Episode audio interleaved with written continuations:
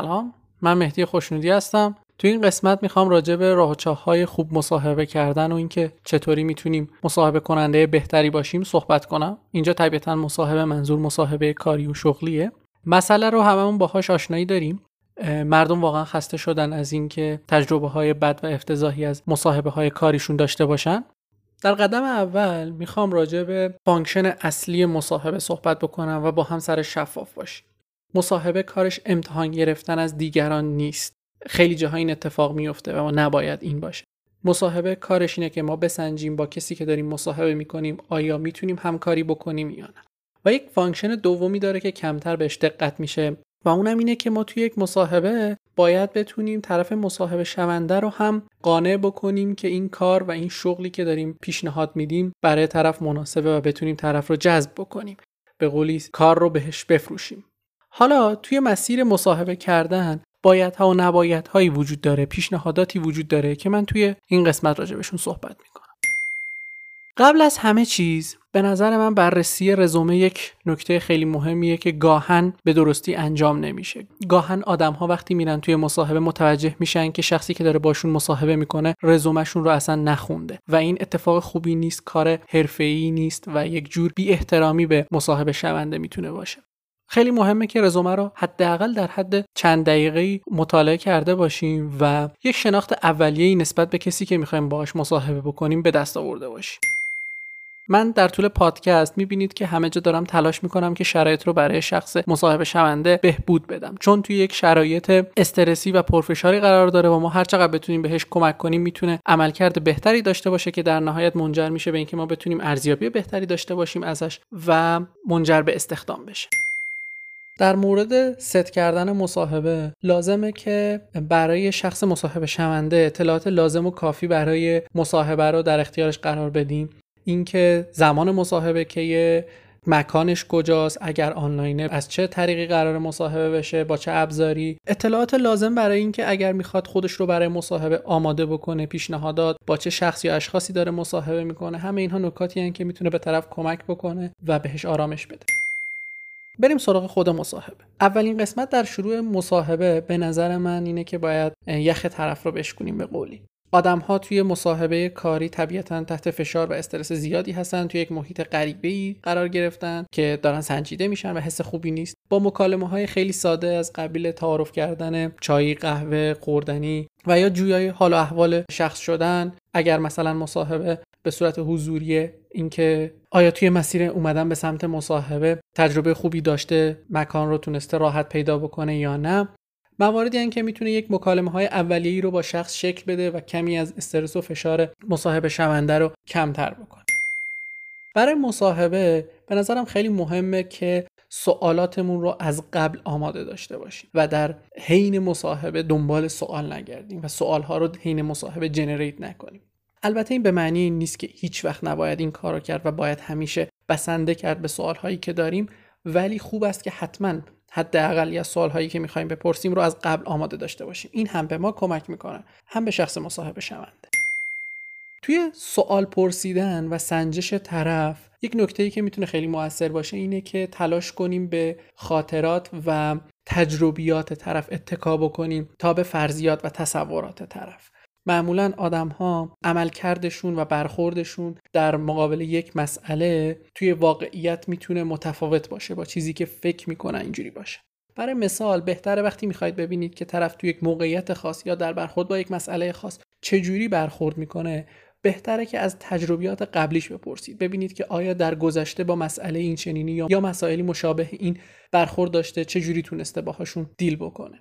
و نیاییم بپرسیم که اگر توی همچین موقعیتی بودی چی؟ فرض کن همچین شرایطی باشه. چی کار می‌کنی؟ معمولا آدم ها در فرضیاتشون می‌تونن خیلی عملکرد بهتری داشته باشن و غیر واقعی البته این رو هم باید در نظر داشته باشیم که تجربیات شخص و خاطرات شخص می‌تونه قدیمی باشه. مثلا ممکنه ما از یک موقعیتی بپرسیم که طرف یک سال دو سال پیش همچین شرایطی رو داشت و برخوردش با مسئله رو وقتی تعریف می‌کنه ما باید این رو هم در نظر داشته باشیم و این فرصت رو بهش بدیم که اگر الان و با دانش فعلیش دوباره این مسئله رو حل می‌کرد چی کار می‌کرد؟ این می‌تونه کمی متفاوت باشه با مسئله اینکه کامل همه چیز فرضی باشه. مورد بعدی دقیقا در ادامه اون داستانی که ما باید یک بیسی از سوال ها رو از قبل آماده داشته باشیم. اینه که فراتر بریم از چک لیست ها و یک مصاحبه یک بعدی چارچوب داره همیشه ثابت. توی مصاحبه به نظرم خیلی مهمه که تلاش کنیم تا سطح و پتانسیل های شخص رو بشناسیم و صرفا به تیک زدن سوال هایی که از قبل می‌خواستیم بپرسیم اکتفا نکنیم. البته یک نکته که خیلی مهمه اینه که توی این کار نباید شخص مصاحبه شونده رو تخریب بکنیم و تحت فشار زیادی قرارش بدیم. من این مورد رو گاهن شنیدم که توی مصاحبه ها به صورت عمدی با مصاحبه شونده بد برخورد می‌کنن و تحت فشارش قرار میدن که ببینن که تحت فشار این شخص چجوری واکنش نشون میده و چجوری عمل می‌کنه. به نظرم ایده درستی نیست. همچین کاری هیچ وقت جواب نمیده. شخص مصاحبه شونده همین که در حال مصاحبه است مقدار قابل توجهی تحت فشار و استرس هست و قابل مقایسه نیست با عمل کردش حین کار کردن. یه نکته ای که من به تجربه به دستش آوردم که می‌تونه تجربه خوبی رو از مصاحبه برای دو طرف به وجود بیاره اینه که در سوال پرسیدن ها و کاوش در سطح طرف از سوال های آسون شروع می‌کنم و سطح سوال ها رو آروم آروم می‌برم بالا و هیچ وقت سطح سوال ها رو سی درصد بیشتر از جایی که طرف نتونه جواب بده نمی‌برم بالاتر. این کار باعث میشه که در نهایت شخص حس کنه که توی مصاحبه حدود 70 درصد سوال ها رو درست جواب داده و از این بتونه یک اعتماد به نفس نسبی بگیره که در طی مصاحبه بتونه به خوبی ادامه بده. و همچنین باعث میشه که ما احیانا در حین مصاحبه باعث نشیم که شخص تحقیر یا تخریب بشه.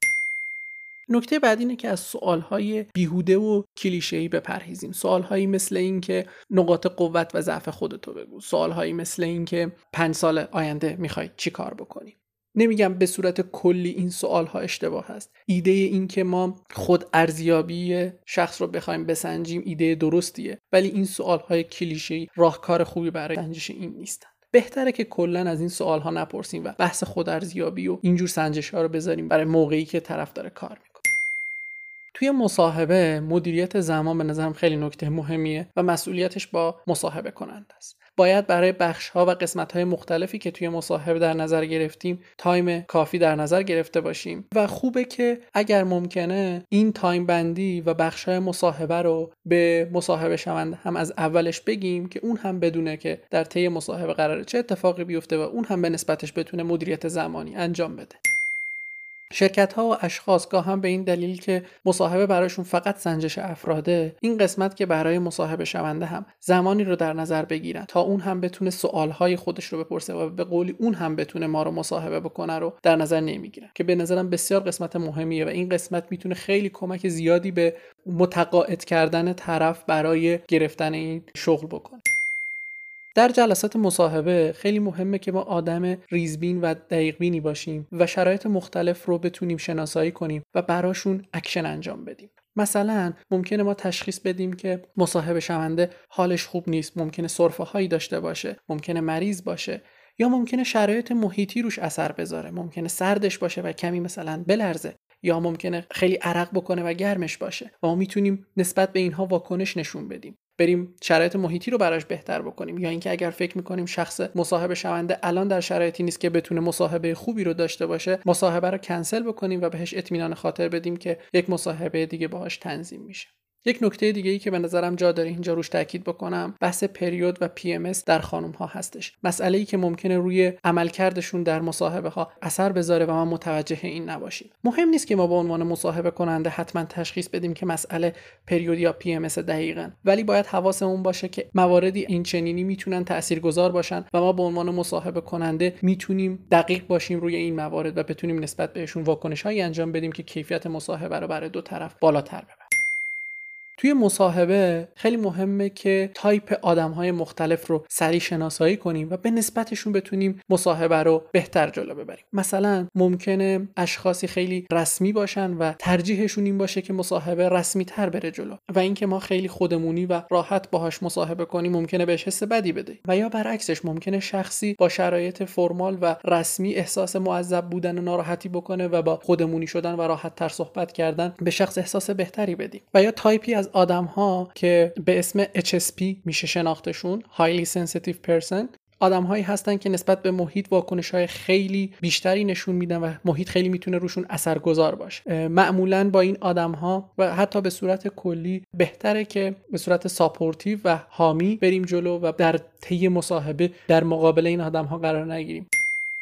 نکته بعدی توی مصاحبه به نظرم active listening و active watching ه active listening keyword یه که خب اگر در موردش search بکنید کلی محتوا و مقاله و آموزش در موردش هست. به این معنی که ما صرفا به شنیدن حرفهای مصاحبه شونده اکتفا نکنیم و به مفاهیمی که در ضمن صحبتهاش هم داره منتقل می‌کنه دقت بکنیم و یک تلاش مضاعفی برای درک و فهم موضوعی که شخص داره در موردش صحبت می‌کنه انجام بدیم در کنار active listening به نظرم active watching هم نکته مهمیه که البته مطمئن نیستم این کلمه معمولی باشه. من صرفا شبیه active listening خودم تولیدش کردم. به این معنی که نه تنها ما باید به حرفهای طرف با دقت گوش بدیم تا ببینیم چی به ما میگه. بلکه باید body language و رفتار طرف رو هم بتونیم به خوبی ببینیم و آنالیز کنیم و ازش استفاده کنیم که کمک کنیم حس بهتری داشته باشه. ممکنه body language ش به ما این نشونه رو بده که راحت نیست و ما بتونیم براش کاری بکنیم. یا مثل مثالهای بالا که گفتم ممکنه گرمش باشه سردش باشه و یا چیزهای این چیزی که می‌تونه active listening و active watching رو تحت تاثیر شدید بذاره بحث note برداری هست. توی مصاحبه note برداری خب کار معمولیه و کار ضروریه ولی note برداری می‌تونه به خوب engage شدن ما توی بحث لطمه بزنه و ما نتونیم active listening و active watching خوبی رو انجام بدیم. نکته هایی که پیشنهاد میشه برای این کار اینه که یا مصاحبه رو چند نفره برگزار کنید دو یا سه نفره به این شکل وقتی یک نفر مشغول note برداری میشه کسی دیگه ای باشه که ارتباط رو ادامه بده و اون ارتباط قطع نشه. و یا اگر مصاحبه تک نفره هست خوبه که note برداری رو خیلی کوتاه و تک کلمه ای انجام بدیم تا time ی که ارتباط قطع میشه خیلی کم باشه. بعد از تمام شدن مصاحبه سریع در جا نتیجه گیری نکنیم از مصاحبه و اجازه بدیم که حداقل 24 ساعت از مصاحبه بگذره تا احساسات لحظه ای اون موقع ما فروکش کنه و ما بتونیم بر اساس نوت ها و اطلاعاتی که از مصاحبه به دست آوردیم بعدا تصمیم گیری و قضاوت بهتری داشته باشیم. در نهایت بعد از مشخص شدن نتیجه مصاحبه خیلی کار حرفه‌ایه که حتما در هر صورت شخص مصاحبه شونده را در جریان اینکه نتیجه مصاحبهش چی شد قرار بدیم. اینا مواردی بود که در مورد یک مصاحبه یا یک جلسه مصاحبه به ذهنم می رسید که در موردشون صحبت بکنم. یک سری موارد هستن که فراتر از یک جلسه مصاحبه و به کل پروسه استخدام و به کل مصاحبه هایی که یک سازمان انجام میده برمیگرده. خیلی مهمه که ما حواسمون به این باشه که در تمام مصاحبه هامون با مصاحبه شونده های مختلف و با مصاحبه کننده های مختلف سعی کنیم تا حد امکان عادلانه و فیر برخورد بکنیم. اکشنی که می‌تونه کمک کنه تا ما fair بودن و عادلانه بودن رو در مصاحبه های مختلفمون اجرا بکنیم. بهره بردن از چند نفر برای یک مصاحبه هست. حالا یا بهره بردن از چند نفر در جلسات مختلف مصاحبه یا در یک جلسه مصاحبه. مورد بعدی بحث diversity در مقابل cultural fit هست. خیلی خوب و مهمه که ما به diversity توجه داشته باشیم و تو بحث استخدام که ورودی نیروهای ما هستن تلاش کنیم تا آدمهای diverse تری رو استخدام بکنیم و یا حتی اگر برامون ممکن نیست مواظب باشیم که diversity مون رو خراب نکنیم. در مقابل diversity البته بحث cultural fit بودن مطرح میشه. آیا شخص از لحاظ culture ی با ما همخوانی داره یا نه؟ و اگر نداره ما حتما باید شخص رو reject بکنیم. ولی اینجا چیزی که مهمه باید تفاوت diversity و cultural fit رو ببینیم. تفاوت diversity و cultural fit بودن برای من برمیگرده به این سوال که آیا شخص حق انتخاب در اون ویژگی رو داشته یا نه. برای مثال چیزهایی مثل جنسیت سن رنگ پوست نژاد و غیره چیزهایی هستن که هیچ کس روشون حق انتخابی نداره و جزو مسائلی هستن که ما باید روشون diverse باشیم. ولی ویژگی های اخلاقی دیگه ای که شخص می‌تونه خودش انتخابش بکنه و یا تغییرش بده جزو مواردیه که به نظرم در بحث cultural fit بودن میشه در نظرشون گرفت. یک نکته اساسی به نظرم اینه که در سازمان ما باید همیشه تلاش کنیم تا اشخاصی رو استخدام کنیم که از ما بهتر هستند. این به معنی این نیست که هر کس از ما بهتر نبود نباید استخدامش کنیم ولی هیچ وقت نباید استخدام افرادی که از ما بهتر هستن رو فراموش بکنیم. اگر ما فقط افرادی رو استخدام کنیم که سطحشون از ما پایین تره بعدا اون افراد افرادی رو استخدام می‌کنن که سطحشون از اونها پایین تره و به مرور سطح شرکت پایین و پایین تر میاد. ولی با این روی کرد که ما اشخاصی رو استخدام بکنیم که سطحشون از ما بالاتره. اون اشخاص میان و افرادی رو استخدام می‌کنن که سطحشون از اونها بالاتره و به این شکل سطح کلی سازمان به مرور زمان رشد می‌کنه. مورد آخر رو می‌خوام با یک داستان معرفی بکنم. چند وقت پیش تو شبکه های اجتماعی من در مورد اثر دادن جنسیت در مصاحبه مطلبی رو پست کردم و بیشترین استدلال اشخاص در مقابل این بحث این بود که این شرکت منه من تصمیم گیرندم من دلم می‌خواد این کارو بکنم به هیچ کس هم ربطی نداره. بله ما توی اون شرکت تصمیم گیرنده هستیم ولی ما هیچ وقت نباید مسئولیت اجتماعیمون رو فراموش کنیم و اینکه ما به عنوان یک عضوی از یک جامعه بزرگتر که می‌تونه یک صنعت باشه می‌تونه یک شهر باشه یک کشور باشه و یا کل بشریت باشه ما مسئولیم و در مقابل این مسئولیت باید محتاطانه عمل بکنیم. این استدلال برای من فرقی با اون شخصی که توی یک قایق می‌خواد قسمت زیر خودش رو سوراخ بکنه و کاری به بقیه نداره نداره. این تمام مواردی بود که در مورد مصاحبه کردن من ازشون تجربه داشتم و چیزهایی در موردشون خونده بودم. یک سری از منابع رو هم توی توضیحات پادکست می‌ذارم. خیلی ممنونم که تا اینجا گوش دادید. خیلی خوشحال میشم که اگر نظری دارید انتقادی دارید یا اگر فکر می‌کنید موردی رو من فراموش کردم و لازم حتما بهش دقت داشته باشیم ذکر بکنید. من سعی می‌کنم که منعکسش بکنم. دمتون گرم. تا قسمت بعد. خدا نگهدار.